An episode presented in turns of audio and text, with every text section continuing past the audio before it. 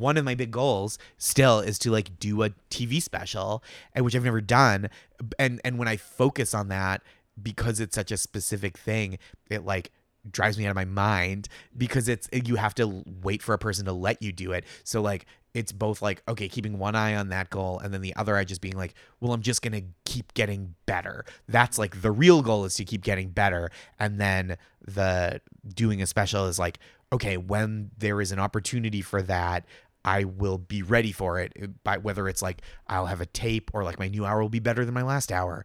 So yeah, I still feel like I'm like growing and improving and it's it's like really exciting. It's exciting to be at a point where the like the landscape feels a little more open and I can think about what I want to do and try to do that rather than just like, okay, I will take anything.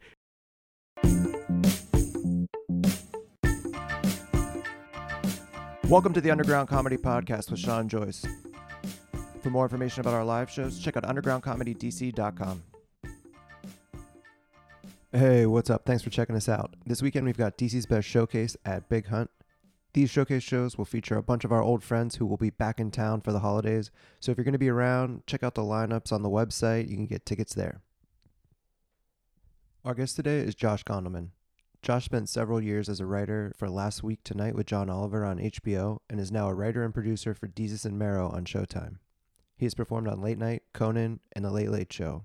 And he just put out a new book of essays called Nice Try Stories of Best Intentions and Mixed Results. In this episode, he talks about the challenge of getting a late night writing job and how staying open to different possibilities has allowed him to succeed in multiple ways.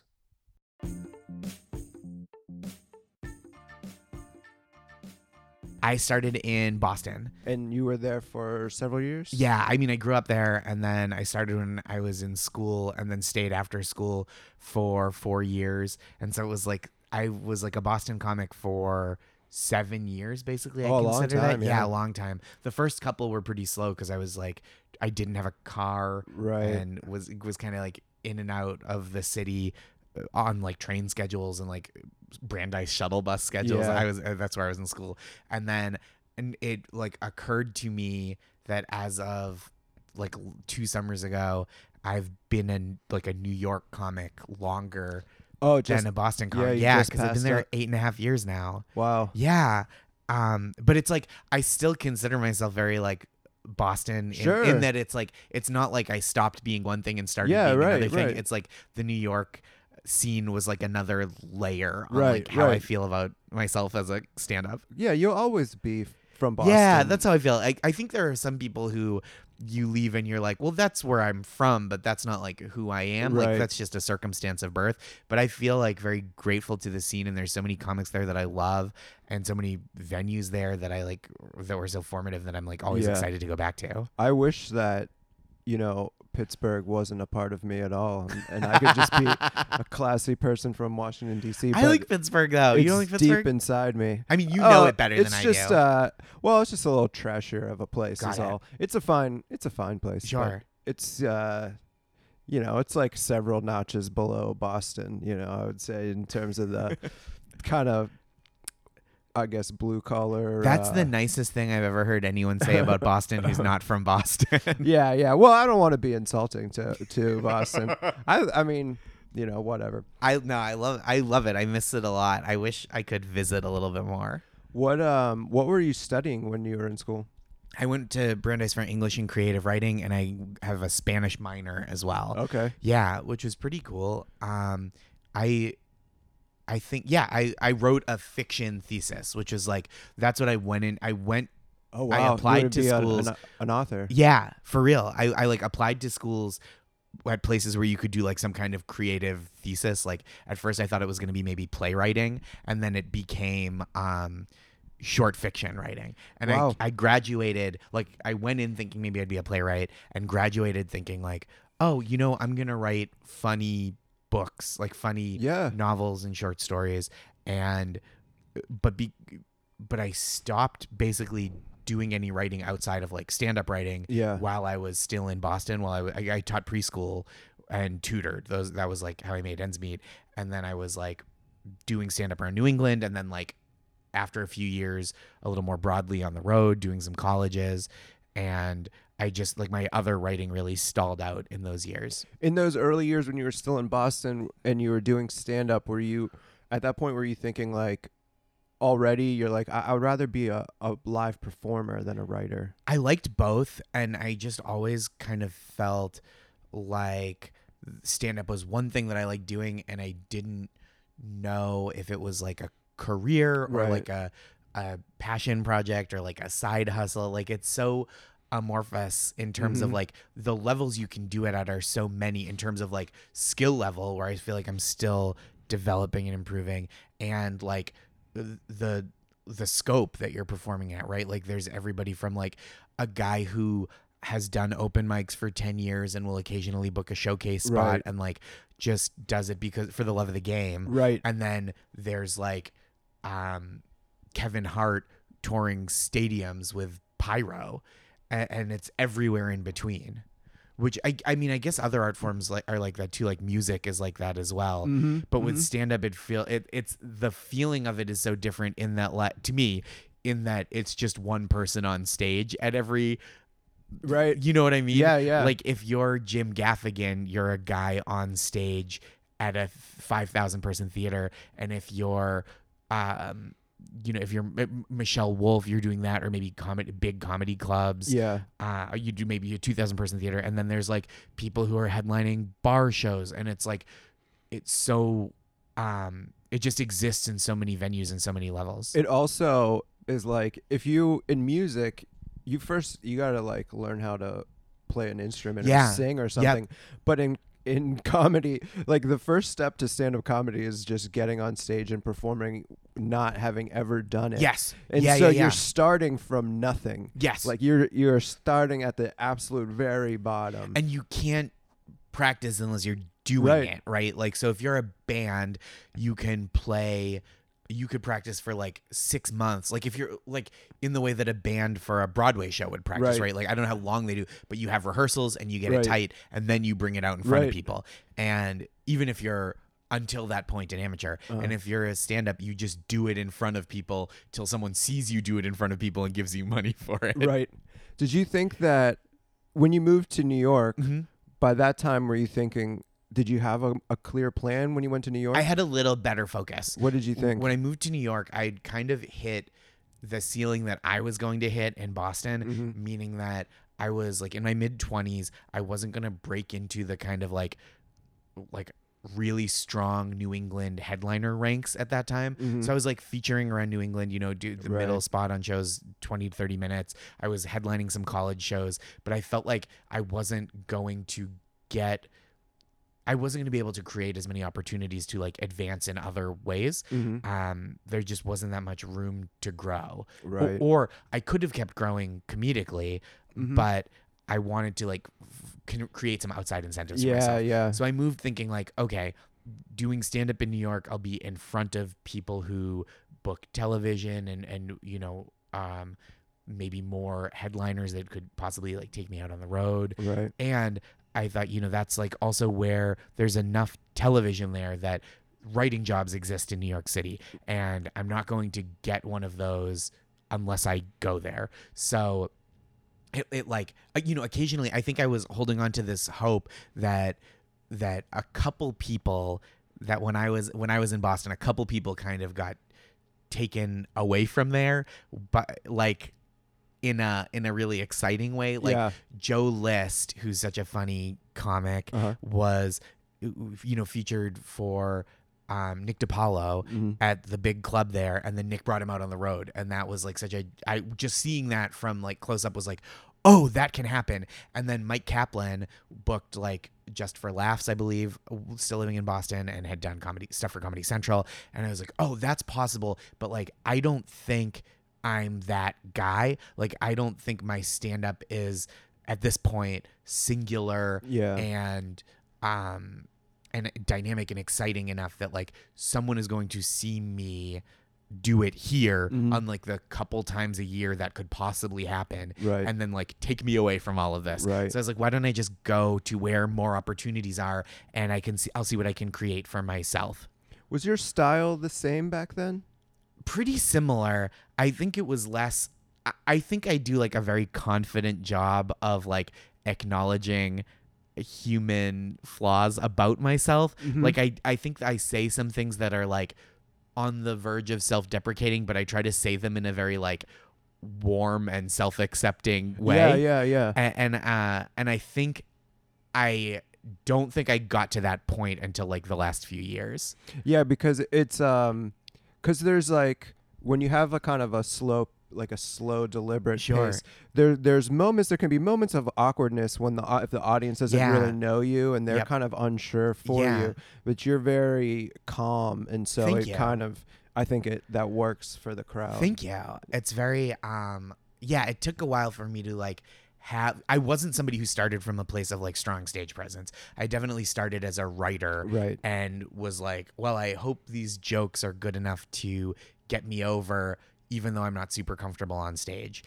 How'd it go in clubs when you were when you were first doing clubs? It was um I learned the Boston stuff pretty well. Like I think my style developed very like Boston scene in Mhm. that like there were jokes and I could make the I could make them work, Yeah. but I I think the real first challenge was like sustaining I mean the first real challenge like in clubs that was specific was like keeping an audience's attention for like 45 minutes for a headline set Right. uh, because it's so different and it's i mean people have talked about this before but it's not only are there there are people there to see you um which is exciting but there's also like people that are just there Right. and you're they know that you're the end of the like you're the culmination of Yeah. the entertainment so like even when you're featuring doing 20 to 30 there's still in the back of their heads like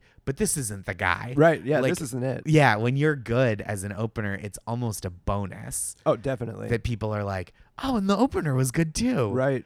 Um so I think it took me a while and it, like one of the things that really like helped me settle into feeling like I could pace a set out to like close shows was I was I just grew up as a person a little bit and was in like a long-term relationship and got married and like even when I'm talking about marriage from a point of view that's like a little weird like a little you know it's not like necessarily like the Ray Romano template of talking about marriage Right. Right. I still think it gets my foot in the door in a way where like I think before I was not not lying but like inventing more things to talk like talking about more ideas and like just like who cares Mhm. and now it's just so much just to get my foot in the door that way be like I have the, the these are things about my life yeah. um people I think it's just easier to get people to settle in Were the things that you want to talk about that you're not talking about? Not really. I I think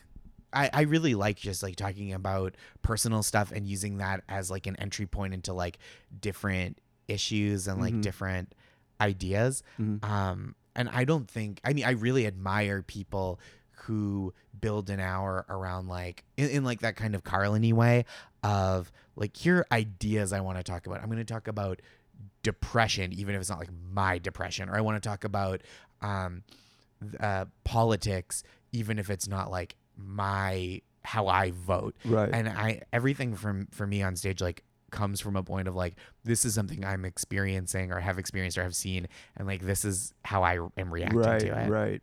Yeah, that makes perfect sense. It always seems like such a challenge when I'm watching, you know, younger comics develop comics that are real big on stage. It's much easier for them to like just go in front of a club crowd that has no idea who they are. Absolutely. And I always feel like when I see these young comics that are they're soft spoken and they're or they're slow and it's very thoughtful, but it's not like grabbing the audience Yeah. and forcing them to listen.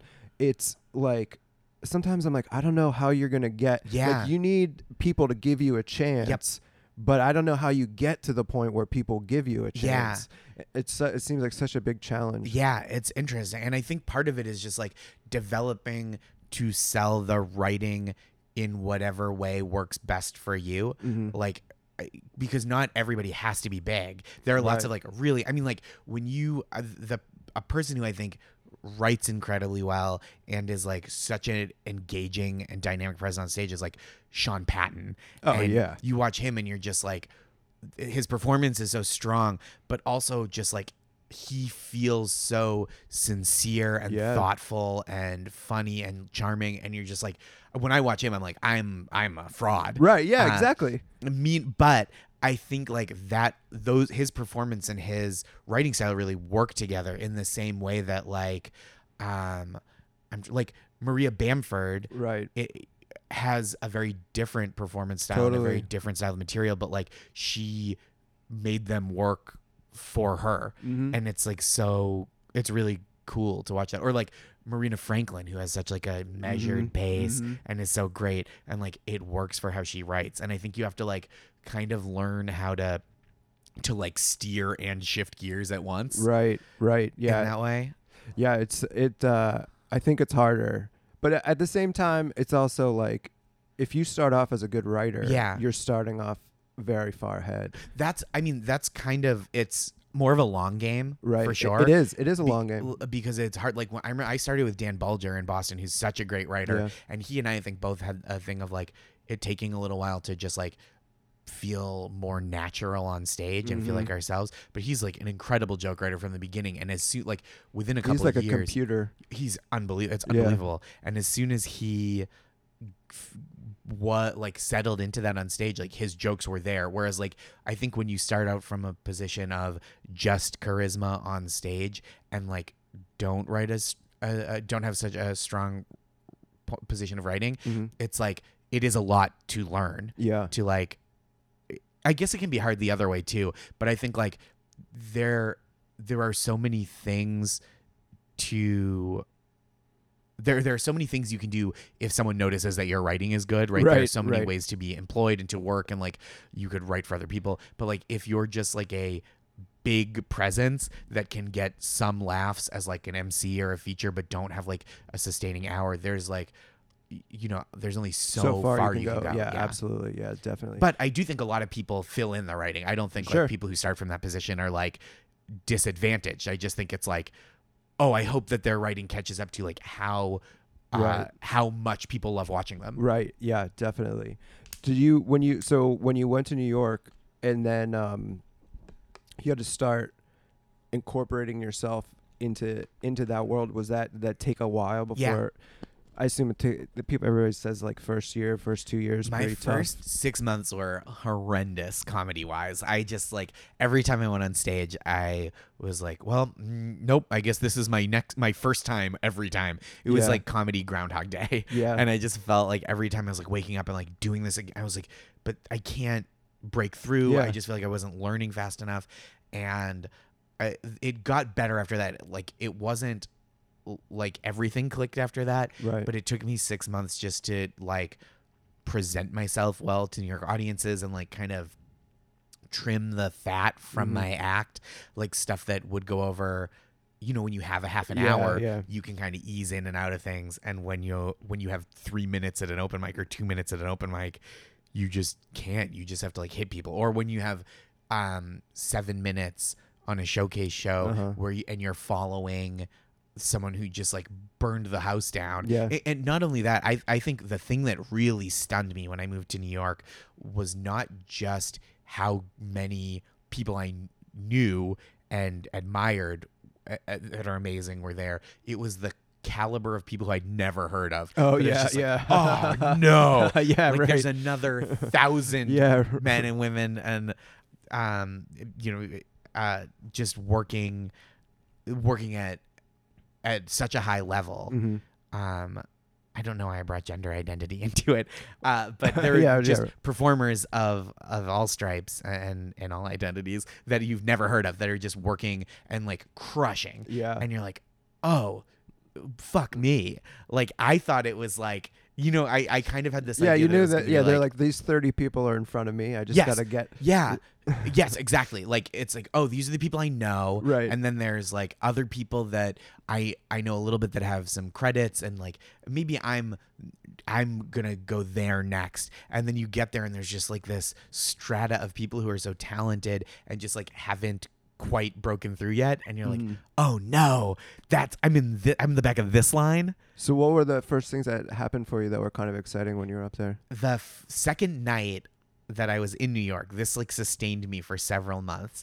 The second night I was in New York, Sam Morril and Harrison Greenbaum very generously had me on their show, and uh, it, it was like a long running show in the East Village, and I did okay. It was like my only decent set for like a few weeks at least Uh-huh. that I was just like, okay, okay, okay, this is okay. And I used to do this joke about uh, it never clicked, like it never cemented in my act, but I did for a few months and it was fun. It just like wasn't reliable enough. This is the kind of thing that like at 26, I I really I would do and just be like, why can't this work everywhere? And it was a joke about the Mighty Ducks, the movies, where Mhm.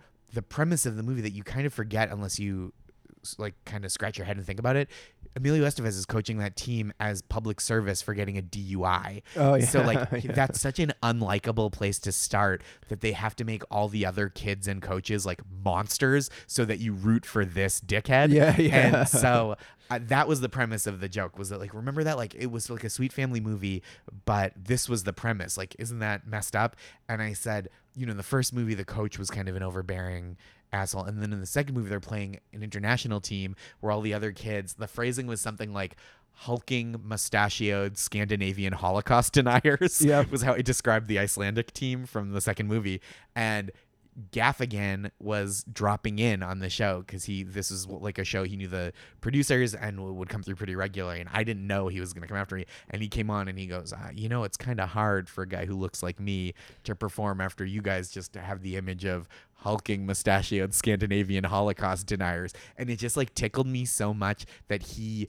remembered like he didn't even it wasn't even that he liked the joke it was just that like he knew exactly that what I was said. yeah, that I was like part of the fabric of this thing and it was so thrilling to me.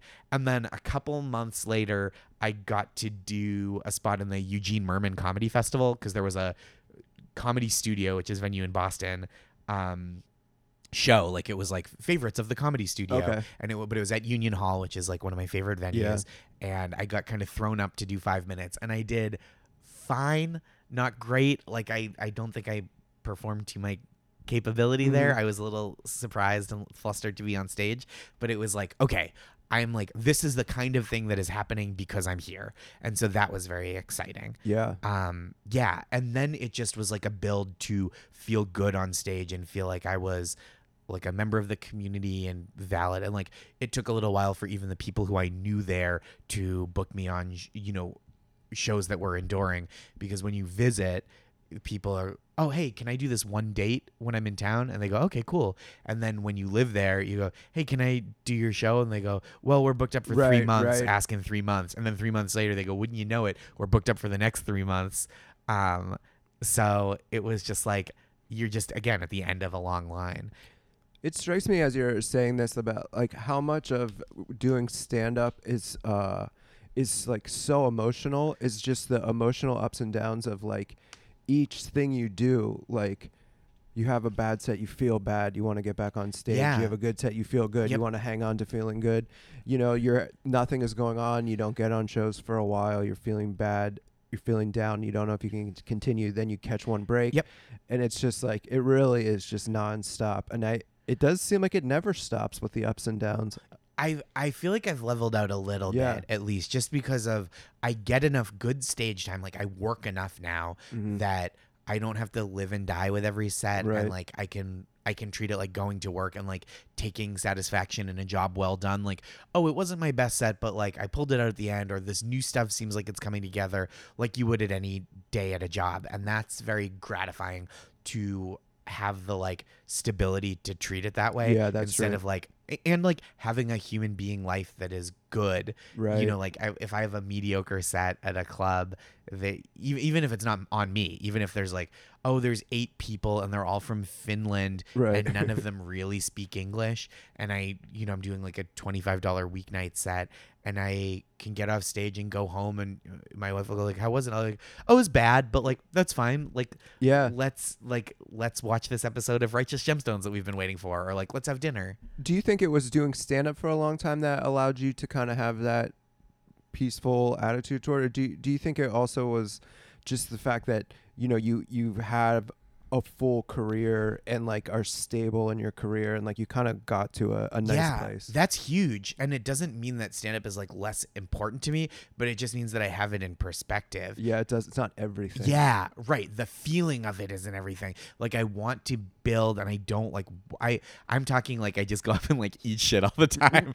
but the it's not that it's not like having a good set a good 10 minute set on any given night is like going to make me feel like Yeah. I'm making it and it's not like having a bad 10 minutes. That means like I'll never make it. And I just feel like having a writing career in addition to st- in addition to stand up going better too. Mhm. like it's not just that I'm writing it's like I'm you know I'm here on the road headlining shows and I'm working at more of the clubs in New York. And so I feel like ensconced in it in a way that like is certainly not permanent if I throw it away Sure. Um but definitely doesn't feel like joke to joke Yeah, I have yeah. to like I'm not even when I'm doing an hour I don't feel like I have to eh, have every moment like I know I'll get them back.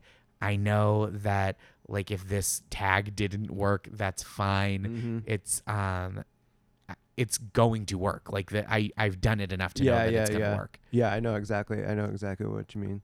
So, were you? It, w- did you end up getting a writing job before you were headlining, like kind of It in clubs? yeah, I think before I started headlining in clubs, yes, I was doing some colleges. I was I, like, I had an agent before I got my first job job, and so I was there. I was doing like patchy headlining. I wasn't Mhm. like consistently headlining clubs, but I would do some colleges. Like I, my agents were like, I was hard to sell on the road because I wasn't famous Mhm. and I didn't have a ton of credits, and I could do the job, Mhm. but like so can a lot of people Sure. and the, so I was headlining like they booked me to headline all these dates for this um Brooklyn brewery was having like a traveling festival Okay. and their budget was such that like they that I was in You their just ballpark. right. yeah, I was like the price was right for them, and I could do the job in all the different cities, and it, that was like a good feeling to be like, okay, I'm gonna go to Chicago and do this, or I'm gonna go and I'm gonna go to Nashville and do this, and and it was exciting, and that was like right before I got my first job, like full time TV job, where I was do I was the web producer at Last Week Tonight. I was so doing like their social and digital stuff for John Oliver's show, and I did that for a year before I started writing for the show. What does that mean? What being? What does that job? So entail? I I was uh, writing all the copy for their social media, and if they had something that was like an activation online, like where they wanted people to submit stuff or wanted people like a hashtag, I would help engineer that. Or if they were putting up a website, I would be the, uh, the conduit of communication for the people actually building the site from them to the show. Like I would communicate what the show want, that vision for Yeah. it, and kind of be the back and forth for that. So it was really it was cool, and I was doing comedy, you know, funny writing, not for the TV show, but I'd applied as a writer, and they kind of had one fewer position on the staff with their budget. And so they hired me for this other position. And then at the end of the year i um it kind of came on by surprise because i got hired to write on this pilot for a few weeks. And that was like my first like writer job where they weren't it wasn't like i did some um like contributing producer what was it creative consultant work for Mhm. billy on the street okay. that um was like you know pitching jokes but like wasn't like writing writing and then i was this web producer and then i got hired for like oh you're going to be a writer on this pilot for comedy central and i went to ask my bosses if i could do it because I, I you know just contractually i had to Mhm. and they said well we couldn't let someone who's a writer for the show do this and uh, we would like you to come back next year with writing credit and so it was very really super exciting Oh wow. I, I'll never forget that meeting because I wasn't wearing shoes. because I my this was like such a funny weird day like I got I got offered this job and I was like okay I gotta ask my boss about it I'm nervous I hope they don't think I'm like disloyal I just Right. want things to be okay and I my shoes there were like a there's a big hole in them it turned out it was raining and I stepped in a puddle and I was like god damn it and so I went into H&M and bought like $20 H&M shoes Uh-huh. which are just made of like cardboard and razor Yeah, wire right. and so by by like 4 p.m. my I w- they were like cutting into my feet. So I was talking to my one of my bosses about it. And she was like, "Oh, just take your shoes off. You're in your office. Like, who cares?" And so I got called into this meeting, and I was just wearing I had socks on and so it was truly like I, I showed up as like a Dickensian orphan Yeah, yeah, yeah. and um So did you do the other pilot, or did you? I you didn't. do uh, it? yeah, they so They're they like, so I "Don't do didn't it." do it, and then ended up writing for the show when we came back the next season. And this was like right at the end of the year. Did you have to? Were you applying to writing jobs for a long time before you got that? It took a year of like applying to every late night writing job. Uh, so I did like 20 submission packets, like unique to each show. Um, for various things, and I had done a little bit before then. I'd probably applied to like five scattered shows before then, just based on like knowing someone who was on staff or like Yeah. having a friend who was a manager who was like taking a pass, uh, like taking a flyer on me and just being like, "Hey, do you want to apply to Chelsea Lately? Like they're looking for people, and like I'll I'll put your submission in the pile if you want me to." Um, and that was just kind of like catch as catch can for a while, and then the modern Seinfeld Twitter account that my friend Jack and I co-created helped me helped convince a, a friend who was um, becoming a manager and her helped convince her boss that I was like a viable client Mhm. as opposed to just like a friend Yeah, yeah. and a comedian. And so that kind of sealed my relationship with them that got me like regular opportunities to submit. So I spent all of 2013 like I was still tutoring, I was on the road. Um, I was doing stand up in New York. I was doing freelance like magazine writing. I did a lot of like women's magazine stuff. Mhm. Uh, and then and then finally at the be- very beginning of 2014, I got um, I got this web producer job what was? What did you write for the women's magazines? I would write so the cut, which is New York Magazine's like Uh-huh. women's and fashion vertical, would bring me in as their kind of like dirt bag to just do straight guy stuff. Like if Uh-huh. like when Manti Te'o, that football player, Uh-huh. revealed that he had kind of had a fake internet girlfriend. Yeah, yeah, yeah. They found these websites that would they would basically pretend to be your girlfriend. Like it's not a sex thing. It's like it honestly felt like it was kind of for a a very sad type of man who was Mm-hmm. either like just faced this incredible family and career pressure to be partnered or like was in the closet and had to keep up appearances so it was like kind of a weird service that existed at all but you could pay women to like leave messages with your secretary Oh, or like things like that and so they had me do that for a week um and that was really That sounds fun. yeah, it was really fun. So I would, I, um, oh man, I forget, I forget what I had, but a woman would like take a picture holding a sign up, like kind of a cute thing, because that's one of the things that I think he had pictures of a woman like in his jersey or something, and so they would do that, and uh. And, and so I did a bunch of that like silly low level stuff. Yeah, and, yeah. And, and that was really fun. I was really happy. I still write for them on occasion. I had a thing come out with them a couple weeks ago. Nice. Uh, yeah, it's it's really cool. So um and so so a lot of stuff like that, and I w- I had st- a little.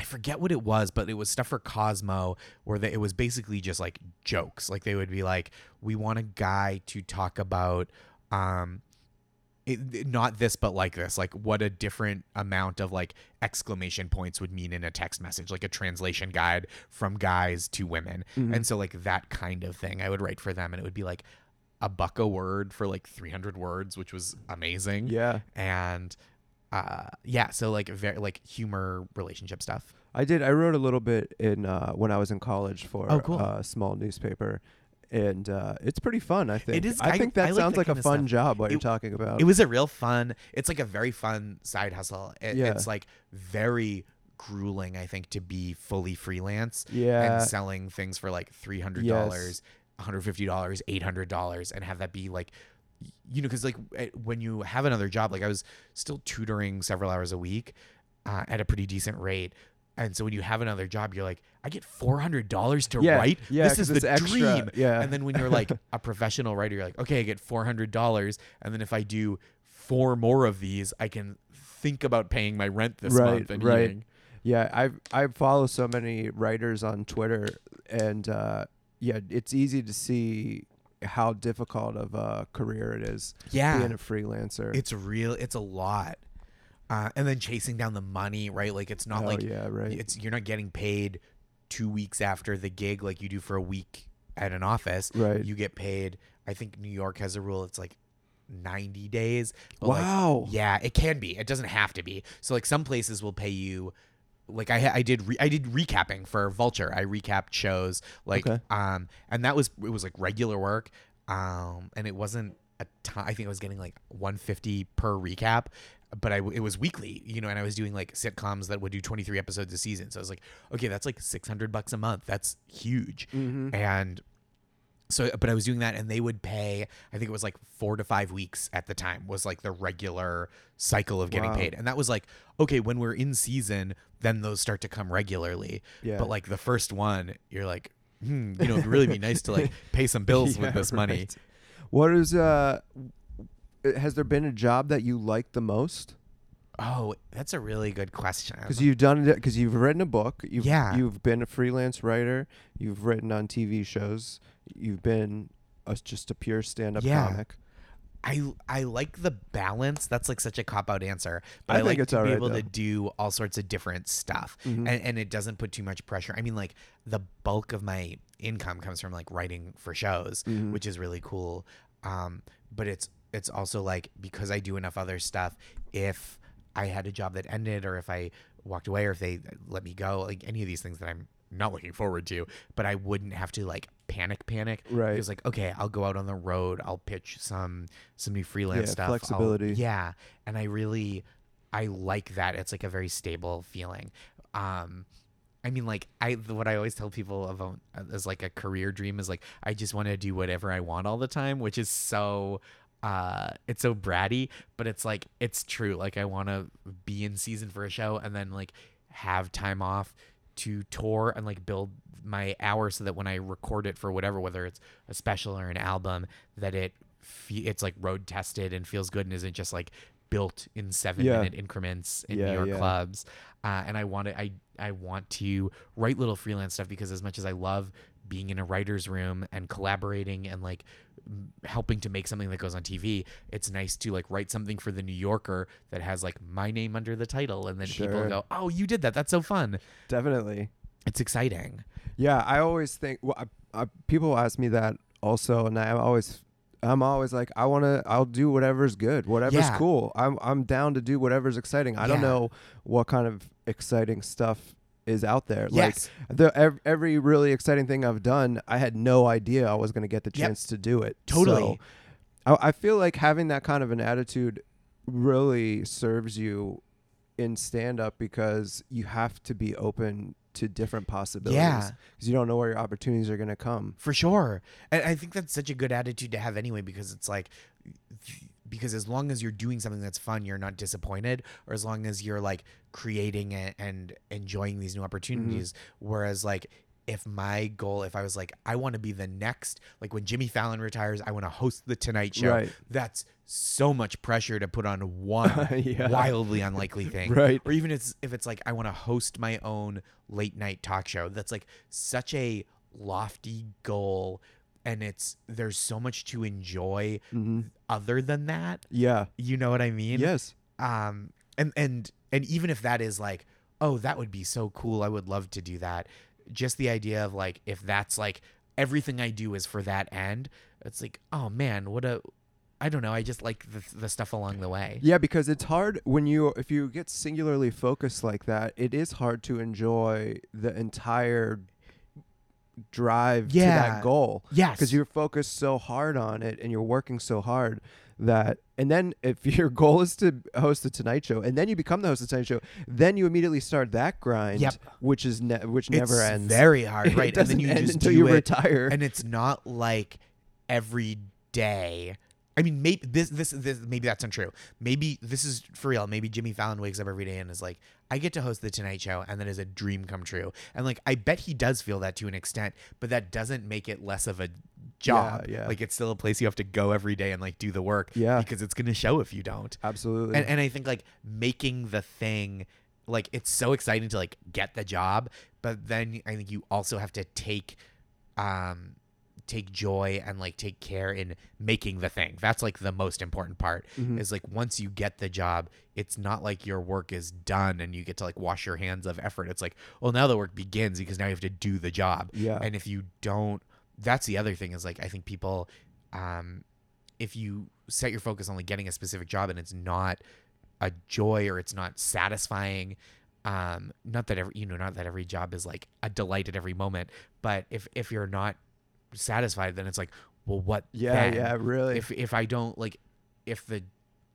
like the idea of like working or hosting the tonight show is like i want to do a job where i get to like perform for audiences in this way like i want to sing and and tell jokes like that feels a lot more reasonable to me Absolutely, it's more yes. because when you're talking about like the stuff you're creating and and the things you're doing rather than just like the title you have right. like it all because you have so little control over that, Mhm.